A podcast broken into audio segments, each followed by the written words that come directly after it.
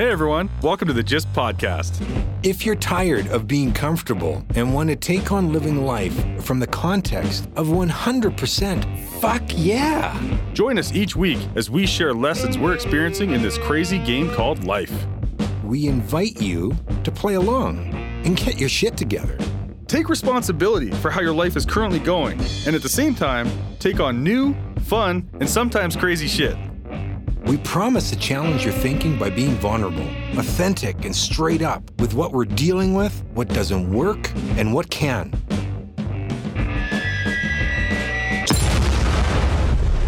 Be warned, this is not your grandma's podcast. Good morning and welcome to episode 62 of the GYST Life podcast. We have a guest today, Richard Canfield. Today we're talking about honey trucks. No, it's not what you think. Working smarter versus harder, how you think, and how to change how you think. The space of expansion between the worlds of what you know and what you don't. How to be of service by tapping in and expanding on what is congruent with who you are, and how the dollars flow through your life. So, we are here again at the GYST Life, episode 62.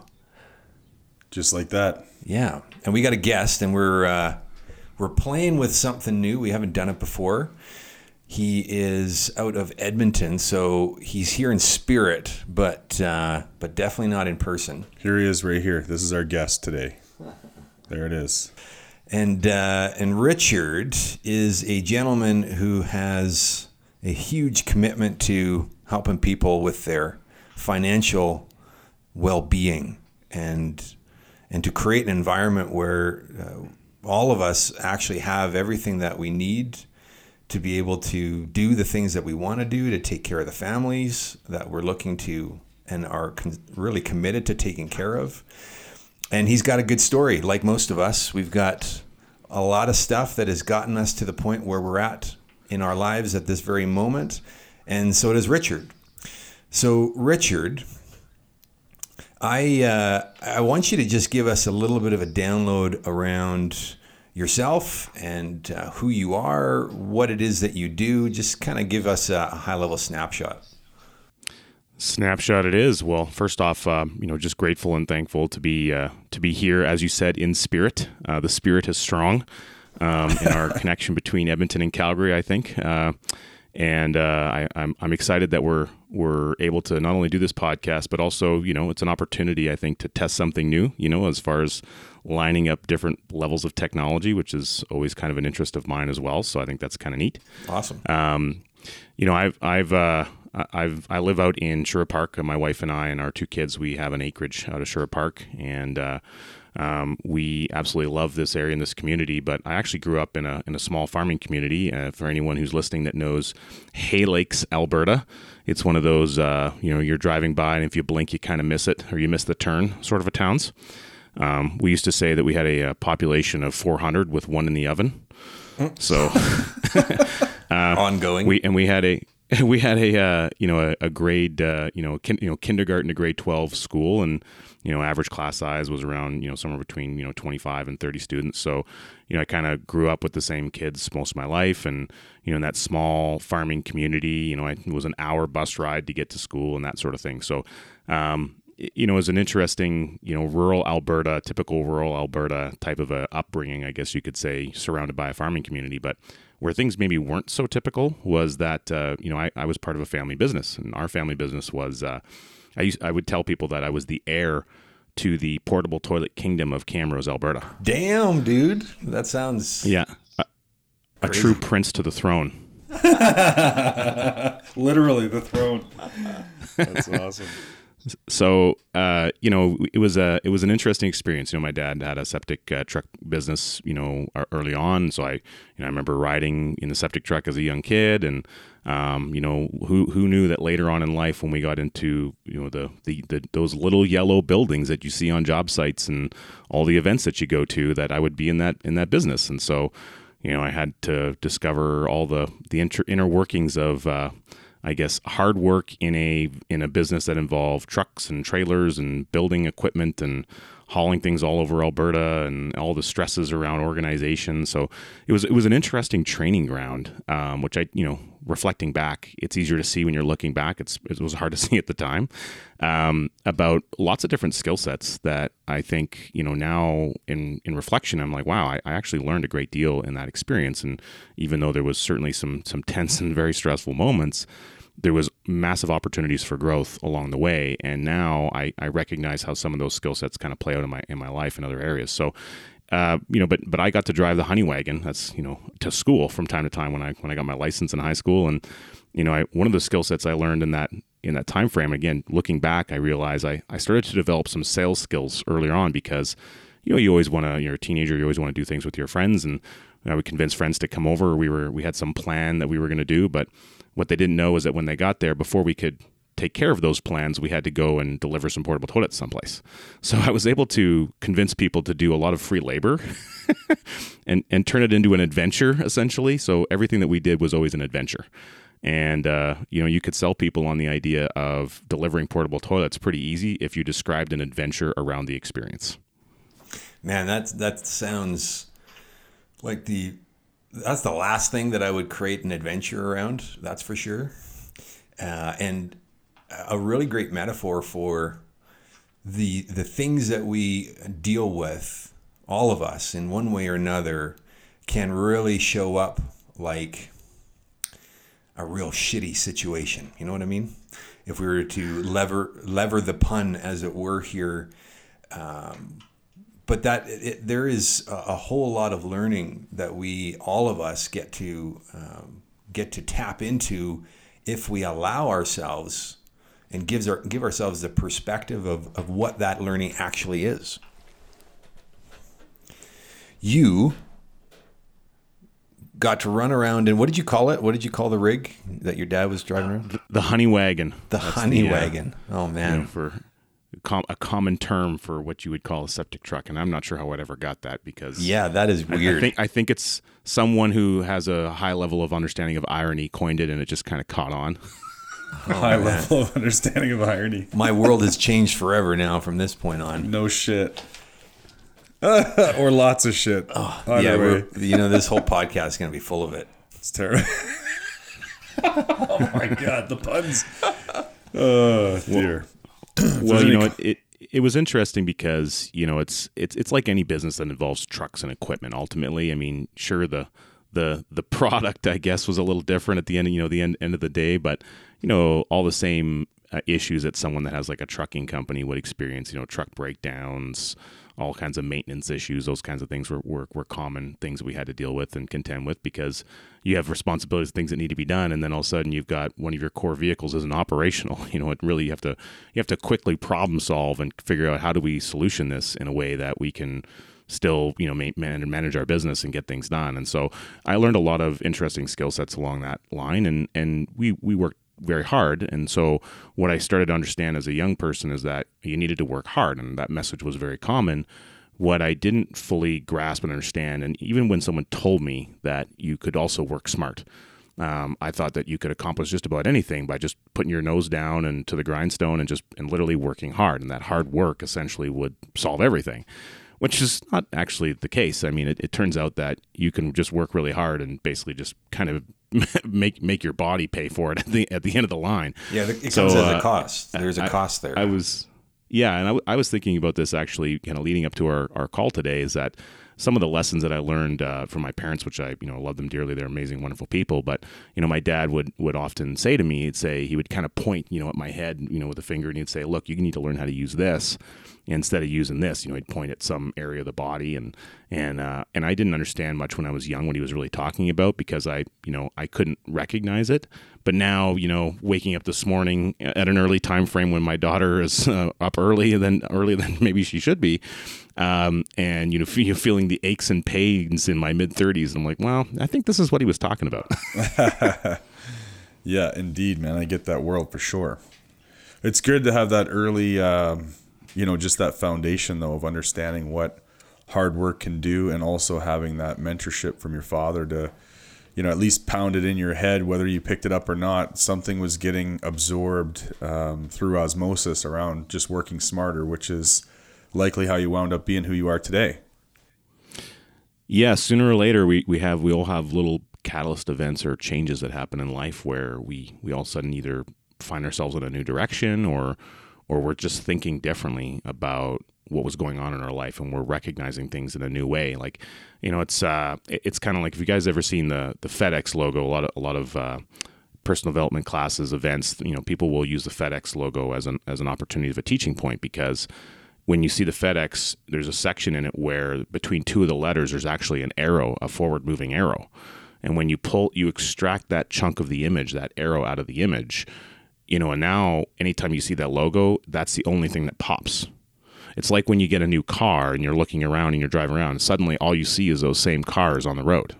Whereas before you didn't really notice them.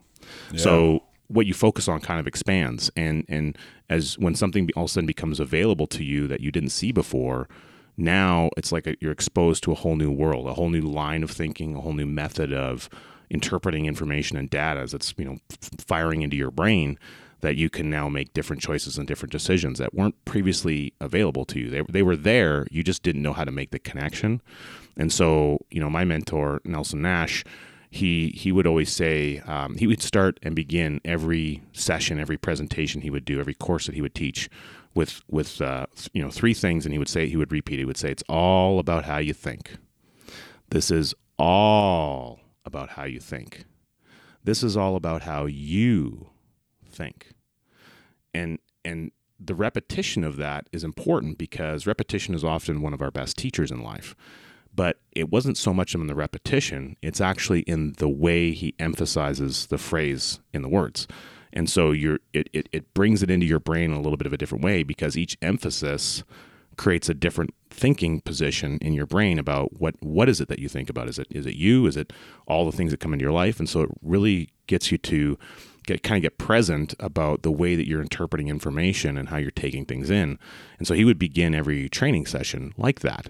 And um, that's something that's stuck with me, and, and even in his in his absence, because he, he recently passed away as we're recording this, you know, uh, uh, it's something that I get to ponder moving forward in life as a, as this constant gift. Because as I'm as I'm recognizing that coming up for me, and I'm and I'm playing those words over and over in my brain, I'm constantly challenging the thoughts that are entering my brain and wondering, okay, well, you're right. It is all about how how you think. And in this case, it's me. How do I think? How am I thinking about this situation? How am I thinking about this problem? How am I thinking about this solution? What could I be doing differently? What might I think about differently? How might I think upon it in a different way? And that creates, you know, a solution based kind of mindset where, you know, we all have difficulties and problems that enter into our world. I mean, they they you you I don't think anyone goes through a day where a problem doesn't show up somewhere along the line. Um, but it's how you're interpreting that, and when you can get present to the idea that you can think about it differently, then all of a sudden the, the not that the problem disappears. It's that you can start to define it clearly. And when you can define it clearly, then you can start to make the solutions about how you might move forward around it. Or, or even if it's worth doing it. You may decide, hey, this problem is actually not a big deal at all. And we're just going to blow through it and move on to the next thing. So that little piece of mentorship and advice is something that um, has been truly instrumental for me in the last number of years, and, and I believe it'll it'll carry forward for the rest of my life. Yeah, it can't not. Uh, and you really you create a compelling example of what it actually means, what it looks like to work smart versus working hard and and, and doing the, uh, the, the hard actions um, and not present to a, an easier solution, a smarter solution to be able to get to the same result. Uh, for for all the reasons that you talk about, uh, and and the one in particular being, well, what is it that you are thinking? What what are you allowing to take over as now the operating system that will drive you forward? And is it actually the one that is going to best serve you? I feel like in in our society now, I, I like to call it the developmental age we are there are those that um, that are very tuned into the machine, the mechanism, the computer that is human being, uh, and and putting more measures of control in place and, and stopping it from going in an automatic pilot mode. there's nothing wrong with that. But that's where the working hard versus the working smarter context really comes from. Right. Yeah, absolutely. Agreed. So, uh, Richard, you are you are in business for yourself. How long have you been in business for yourself? Well, as of uh, February 6th this year, uh, that would mark my uh, 11th year since I hung up my tools as an electrician officially. Um, I'm a recovering electrician by trade. I always say recovering because uh, you know, I think you, you, when you leave some industry that you actually you know kind of enjoyed, you're always recovering from it in some way. And uh, and uh, so I uh, and I forged into you know from that point on I moved into actually into real estate. So I was a realtor for um, about nine years ballpark, and I, I actually just kind of let that license go here in the last two years. And shortly after that experience, I, I knew when I when I left the electrical trade because a I knew it was time. It was actually overtime. Um, I was doing essentially the equivalent of job site seminars in job trailers in Fort McMurray and teaching people how to put their money to better use and just helping them understand what are some of the tools that were available to them. It wasn't so much that I was providing advice, so much as I was just educating people about um, possibilities on what they could utilize their money for that they didn't realize. Like, you know, I'd spent a lot of uh, money on my personal financial education up to that point, uh, pretty exorbitant amount actually, I think, and probably the equivalent of a university degree's worth and uh, flying to courses all over North America, meeting all the gurus and tycoons and real estate. And I was involved in lots of real estate membership and mentorship groups for around real estate investment. And, uh, you know, so I, I knew a lot of the strategies and tools that you could use to to go and either acquire or manage or deal with different aspects of real estate and and also associated things that you could do on top of that that just you know the average bear just doesn't seem to be aware of. And so i was really just trying to raise the level of awareness. While i was doing that you know in the lunchroom in job trailers i would get two job trailers together and say hey guys i got some stuff some handouts. Let's go over this.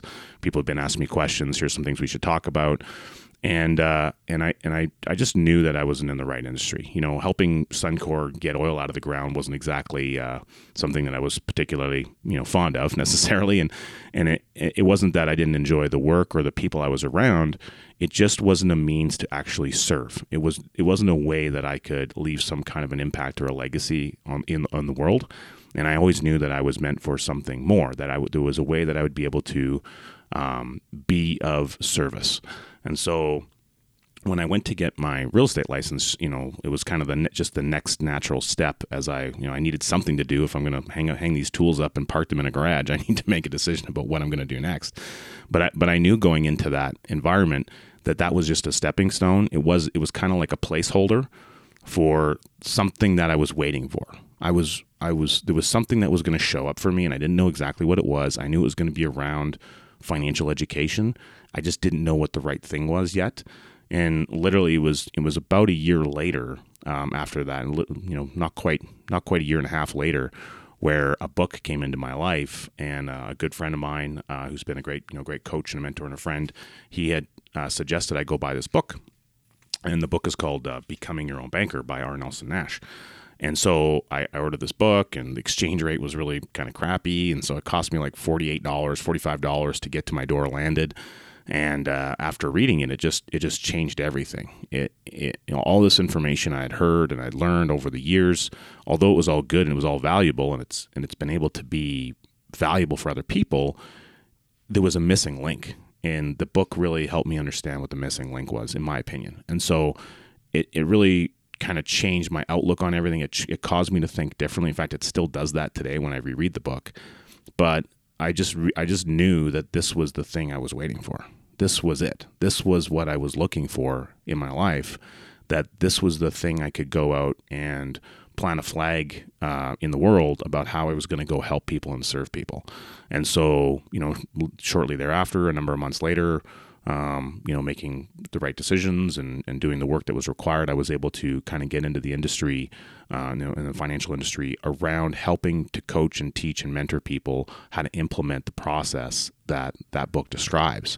You know, the becoming your own banker process. You know, the infinite banking concept. It was, it was a revolutionary thing in my world because it's really very core and simplistic in its in its fundamental nature, but it, it has such a tremendous impact on families and on businesses because it gets them to really rethink their cash flow and how they can optimize cash flow better in their life. I mean, if if you if you're not, you know, we all have to deal with cash flow, so optimizing it really matters, and it, that was a real uh, kind of a catalyst event for me when that happened. Yeah, that's great. Before we dig into uh, the the be your own banker concept, there's something that you talked about that is uh, I, I, wanted to point it towards uh, that I wanted to point towards pointed towards, pointed towards? Uh, and that's this notion of being of service.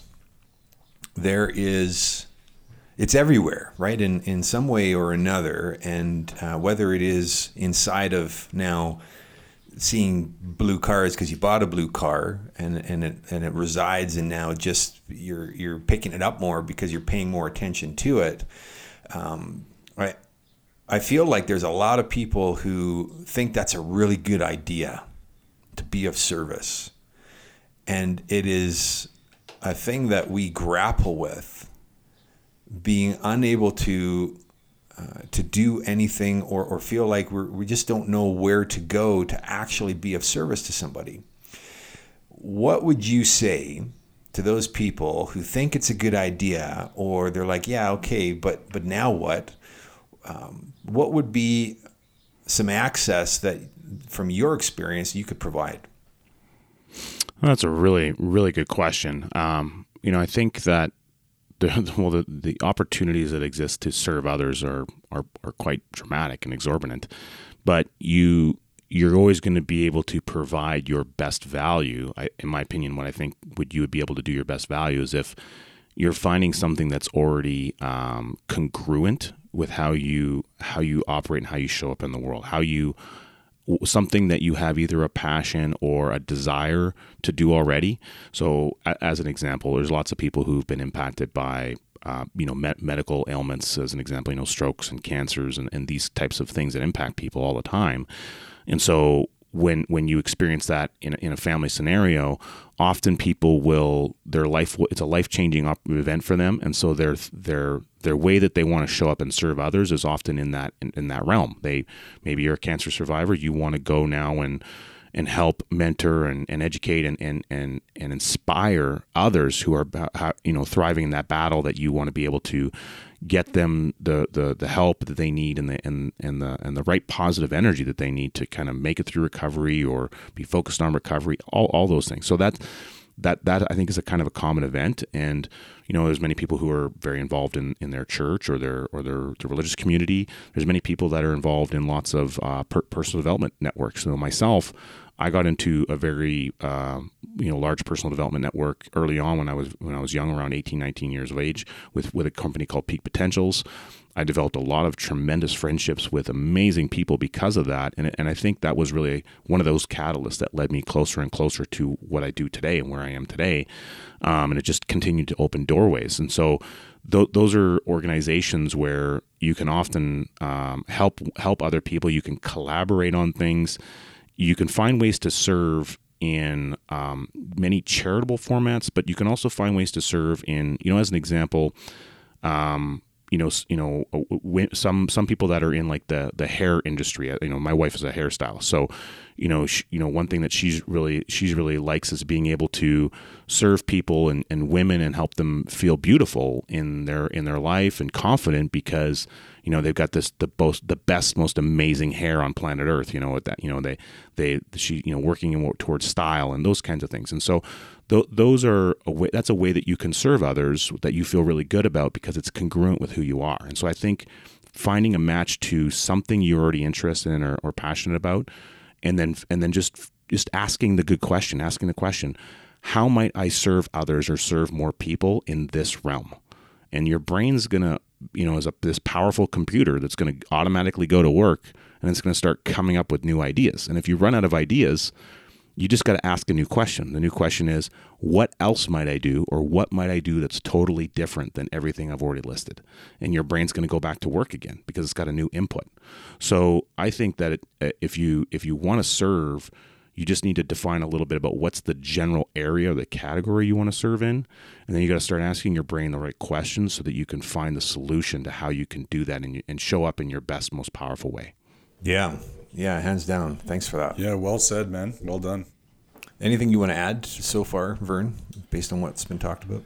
Well, actually, one thing I will uh, I will add quick before we get go to where you're going, um, just to give some background, some context, just so that people know, is Richard's actually my mentor in business, uh, particularly with uh, the financial piece and the infinite banking concept. And you can see that he shares a lot of wisdom and knowledge, and a lot of our conversations have very little to do with what it is that we actually do.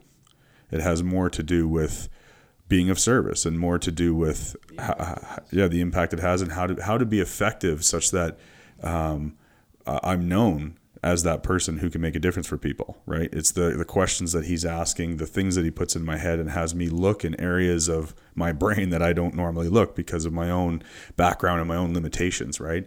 So um, there's been a lot of ever expanding thinking that's been going on with uh, the work that I do with Richard, and that's really what it all is all about. And I'm really getting that in this conversation, Richard, is the value of thinking, but uh, a lot of times uh, we think from a place of fear or frantic or got to get it figured out, as opposed to really just being with what's going on and asking those ruminating questions like.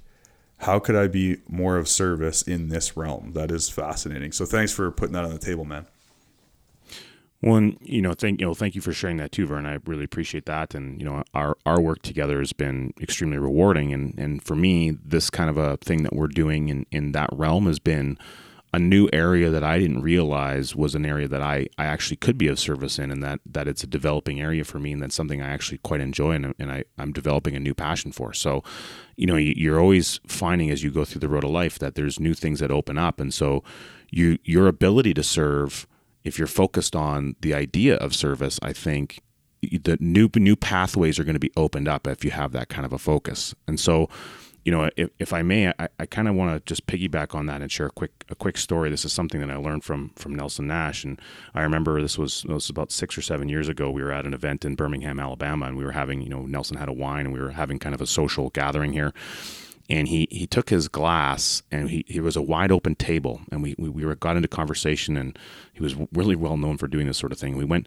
we went over this open table and he says okay richard now look imagine. He took his glass and he set it down on the table and this table was wide open and fully clear. He said imagine this table represents everything all the known knowledge in the world everything out in the world that there is to know. Now take a look at the bottom of this glass. This is everything this is a representation of everything that i know that I know in the world. And so if you've got this wide table and this small little glass, you can see that that what you know is this infinitesimal, you know, minute amount compared to everything that's out there in the world to know. But take notice of the outside of the rim of the glass. Look at the outside rim. This is the circumference. This is the areas where I am touching the unknown. This is where my knowledge is being exposed to that which I do not know and and then he there was some there was like a jug like a like a like a water jug you know so a much larger uh, circumference. He took the water jug and he set it down on the table. Now if i expand that which i know if i increase my own knowledge absolutely i know more and this is a wonderful experience. You know the pursuit of knowledge is a powerful thing. But take notice of this much larger circumference. Notice how i am vastly more exposed now on the outer rim to that which I do not know. And so, what the teaching point is, is that um, we don't know what we don't know. And every time that we learn something new, the things that we don't know that are beyond that are expanded even further. So we are every time we're taking in new information and we're and we're bridging the gap and we're we're building and developing and growing ourselves, we are constantly growing uh, towards uh, an expanse of information that we haven't even tapped into yet. And, and knowing that that's possible and that's what's out there for the world, I think it really invigorates people who understand that, who are open and, and, and are, are powerfully engaged in their own educational process about developing and growing their own brain and their own world and, and their exposure to new things because it's such a glorious and wonderful experience. That was well said, man. Well done. I dropped the mic, but they're connected to the table. so what I would like to do, unless you have any other ideas, Vern, is to to get you to talk a little bit about being your own banker and the philosophy behind it. Uh, what can we bring to people to give them a, uh, a high level understanding uh, and then uh, and then start get them give them something to begin to start the exploration inside of an, an area they don't know. And take your time. There's there's no um, you know just have a think about what that is and uh, and what could that be right? For someone who's never really experienced it or, or understands it um, but has their own understanding of finance. I think there's a there's a there's a big gap between what we and you've alluded to this before there's a big gap between what we understand um, financial wellness and uh, and surplus and uh, and abundance, if you will, to be, uh, and then there's the reality of um, of where we're at and and some of the um, red herrings. Yeah, they they uh, they're not actually in our best interest. And we don't know, again, we don't know what we don't know. And we're navigating through this space uh, and and none the wiser, right? What what could you bring to the table? What could you share to to get them to start to think about and understand what else is out there? Hmm. Well, you know, I I, I would really I, I like to divert to um, Nelson's Nelson's book Becoming Your Own Banker because it, it's it's kind of like this gift that keeps on giving. And so anyone that's seen my book, it's I've had to go get it laminated and, and bound because it was falling apart, and it's got uh, highlights and dates on it of when I you know discovered or learned or um, I guess uh, came up with new ideas about things I've read in the book numerous times. And one of my favorite pages of the book is page 85, and Nelson has some core points. It's kind of like a little miniature summary page but there's there's some interesting bullets on here that I would share. And, and so one of the things he says is that there's only two sources of income. There's people at work and there's money at work. And if you knew at passive income time that you could get back everything you paid into a system potentially tax free, would you ever object to putting any more money into it? Well, I mean, it's a rhetorical question. Obviously, no one would say no to that. But you know, he kind of further goes on to, to mention that look, when you get paid for your work, it doesn't matter if you're in business or you know you, you work for someone else. It Either is fine. When you get paid though, you put all of that money into someone else's bank. You know, the commercial banking system, the TD banks, the Scotia banks of the world, and then you write checks from that account to buy the things of life. So in essence, someone else's bank gets all of your money first. If you owned your own banking system, wouldn't you want to run all of your business through your own bank? Of course, kind of another rhetorical question, but what he's what Nelson's doing is he's teaching us to start to thinking about the process of how our money flows through life differently. And what we want to do in the concept of infinite banking, the, the, the premise is to try to harness the potential of the dollars that are running through your life before they disappear in your life.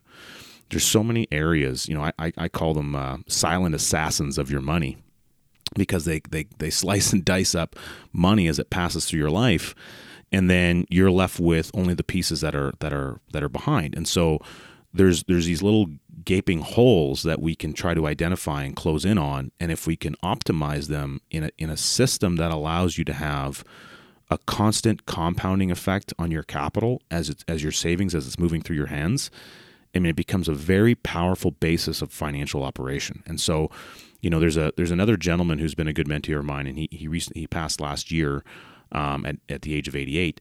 Uh, his name was uh, Bob Shields, and Bob Shields was originally from Scotland. He, he lived in London, Ontario, and he wrote a book that says you don't have to die to win. And he talked about creating your future operating line of credit. And so it was the same type of a premise that Nelson Nash discovered in, in the infinite banking concept, where you can harness the potential of your dollars by inserting them through time into a system that's designed to create a constant compound effect, but not not freeze your money into a prison where you can't access it. See, most of the most of the tools and the and the products or things that most Canadians use, at least anyway, in their financial life, they're often like a prison for your money. You, you make a choice that your money can do this or it can do this. It's always an or decision. Look, I can put my money in my savings account or I can go put it in our RSP I can put it in an RSP, or I can go buy that car that I need. I can buy that car I need, or I can take my family on vacation. You can never do the same thing with those dollars. When someone you know understands and embraces the concept of infinite banking and they and they optimize it, you know, like you know, as Vern can show them how to do etc., then then they now have the ability to make what's called an and decision. they can have an infinite banking system. They can have capital growing for them, you know, throughout their entire uh, natural life, and they have the ability to liberate that capital and put it and go buy the car, or to go on vacation for their family, or to put it into you know a registered account, or to put it into an investment structure, or to invest it in their business, or to buy material for their business. So you're able to create a multitasking effect on your capital, and that's and and that's an efficiency that we're able to design for people and that over time that efficiency gets enhanced further and further as you go through time so the problem is Nelson identifies again, and he, he, he runs this through like multiple times in the book, but he, he says it on page 85. You finance everything that you buy. You're either going to pay interest to someone else or you're going to give up the interest that you could have otherwise earned. There are no exceptions. So, you know, a good example would be, you know, we use we use we talk about cars a lot. Everyone needs a car for the most part. You know, public transit in in Western Canada is, is still a, a, a growing system, and so I think even in Calgary, it's a big city. Most people need cars in Calgary. Um, and so you you got to go and sink money into one of those things so you can get around and operate your day to day life. Well, let's say you're going to go buy a car, and we'll say you're getting one off Kijiji or something for ten thousand bucks. Well, in order to go buy that car for ten thousand dollars, you have to have the money. You had to save it up the moment you go and exchange the money to the the person selling the car, that money's gone forever and it can no longer earn for you. It's only going to earn for someone else and you exchange the money for a car. Now the car might be part of your business. Maybe it's going to help you earn money in some other way, but the actual $10,000 that original capital is gone. And so when you can when you can park some of that capital and as it's flowing through your life into a system that allows it to be optimized for constant compounding, that 10,000 can continue to grow for you for the rest of your natural life. You can liberate it and still go buy the car. Now, you have to start making a, you have to resave. You got to start saving up again for the next vehicle purchase. Well, the way that we teach people how to do that changes when you incorporate this concept into their life. And so it's really a mindset model. It's about it's a thinking around how does money flow through your life and how can you optimize that money in a further basis so that you can have more of it when you need it most. Oh man, so Yeah, good. so good, Richard. People don't. We don't think about the flow of money. We don't think about where it actually comes from, and we really don't think about the actual income potential that we have for our entire lives and what opportunities we're missing out as a result of that because it's constantly um, going somewhere else. It's not constantly going to the next payment or to pay off this bill or to save up for the vacation. And then we spend it and it's gone forever. I love that. Rich, there's a couple things I want to ask you about because although, um, you know, you're, you're doing a really great job of explaining this from a high level. And um, there's a couple of points that I wrote down that sometimes might not be entirely clear to people. So I just want to uh, I'm going to throw a couple phrases at you, and I'd like for you to just give me back, you know, um, a little bit of a Coles Notes in plain English, what that actually means, so that people pick up on what you're saying. Okay. Done. Okay, cool. So you had mentioned earlier when it comes to passive income time, a lot of people might not know that that basically means retirement. What is passive income? What's passive income time, Rich? Yeah, passive income time. I mean, passive income, you know, in, in, general general terms, is income that is coming in without you having to actively go and earn it. So, active income means you got to go and do some kind of work or effort to to generate that income. Passive income is income that's coming in without any additional workload. So, you know, typical ways, uh, typical methods of passive income are you have an investment and the investment is producing, let's say, interest or a cash flow or return, and that it's money at work versus people at work. Okay.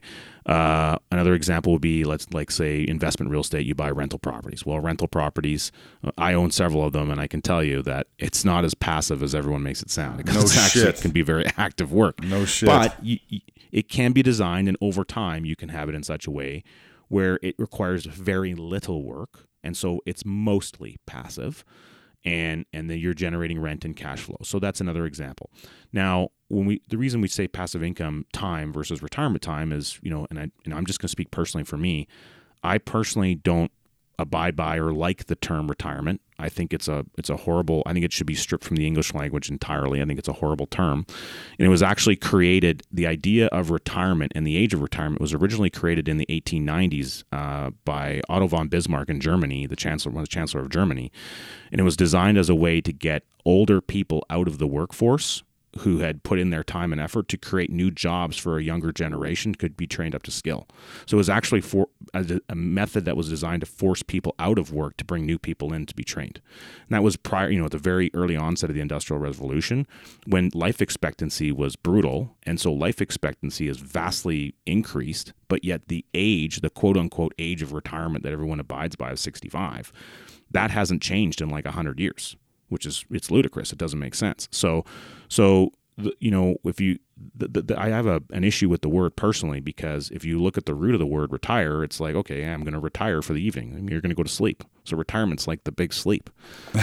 what hap- what happens for a lot of people is they they end up getting retirement. They have no purpose. They have no function anymore in life. They can't find that next thing that's going to drive them and make them strive for for the rest of their life a passion a service model where they're going to serve the world etc and they end up you know the stats are quite clear that many people entering retirement they just don't live a very long life after that because they don't have any they're kind of aimless you know yeah. that's what ends up happening. So I, I really have an issue with the word in general. And so i think talking about a time of passive income uh, and and really maybe to insert passionate passive income where you're finding some passion in your life that you want to follow while you're also living off of or generating a passive income. I think that would probably be a better way to look at things. I love that, Rich. And what I like to uh, refer to retirement is as a uh, work optional lifestyle. That's my favorite term for that. A work optional lifestyle. That's yeah, awesome. Like Okay, cool. So a couple more things, Rich, real quick, and, and I'm going to ask you to. Uh, I know you and I sometimes we have conversations and we talk about how we get a little long-winded with each other, and so our calls often go a little long.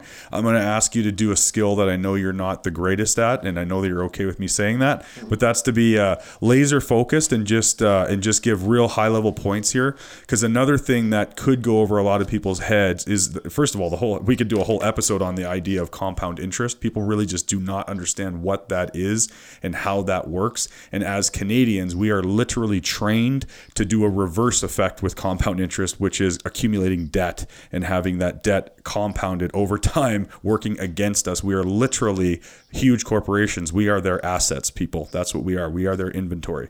Now, Rich, can you talk about real quick the constant compounding? Like, what does that even mean? An opportunity to take advantage of constant compounding. Yeah, for sure. So, you know, going back to the car example, you went and bought this $10,000 car off the guy in Kijiji. Well, that money was in it, let's say it was in a savings account or a GIC or it was earning interest somewhere. And the moment you take it out of your commercial bank and you go give it to the seller, that money you killed the compound effect on that money instantaneously. It's it's kind of like you took the money out and you you shot it you know, in the back alley. That money's no dead to you, it can no longer grow for the rest of time, at least not in your hands, not for your family, not for your children, not for your legacy. Whereas if that money continued to be in there and it was growing the whole time and you were still able to go get the car that you needed, then you didn't, you know, now that money continues to grow. It has a it has a ability to continue to compound and to earn interest. And so compounding really is is is interest is growing on top of itself. And in Canada, unfortunately, people talk about interest in, in compounding, but they're usually talking about investments. And investments uh, have the function of also being able to lose money, and most people have experienced that in life. So you really want to strip away when you're talking about compounding and the and the and the power of compound interest. You actually need to be getting compounding for that to happen. Because if you if you have growth on money, but then you have a big fat loss, well then you you a lot of your compound effect has been obliterated. So that's not really a true method of looking at compounding and the ability to have it constantly happening in your life. Oh man. Yeah, right. Is some knowledge. Yeah, yeah, yeah. So that's the models again. Not yeah. to get down the tangent. Oh, really but. great, Richard. Uh, we, we, are coming up to time here. Where uh, where can people find you if they want to take a deeper dive well, I'm, I'm, I'm pretty easy to get a, get a hold of. Uh, my main website is uh, richardcanfield.ca. Um, lots of information available there. Uh, it's uh, pretty easy to, to track me down. And Canfield is uh, kick the can in the field, but not too hard it hurts. Uh, so, so uh, yeah, pr- pretty easy to find there. You know, there's lots of information on, on my site around that kind of stuff, and um, and uh, yeah, I mean, I'm, I'm on Facebook, I'm on lots of places, so feel free to reach out. And I'm always interested in having good conversations with people. And, um, you know, we, we just never know who we're going to bump into on the road of life. And I've met some pretty amazing people on the road of life. So uh, it's always great to to further build relationships as we as we move through this this story that we're creating as we continue on this journey.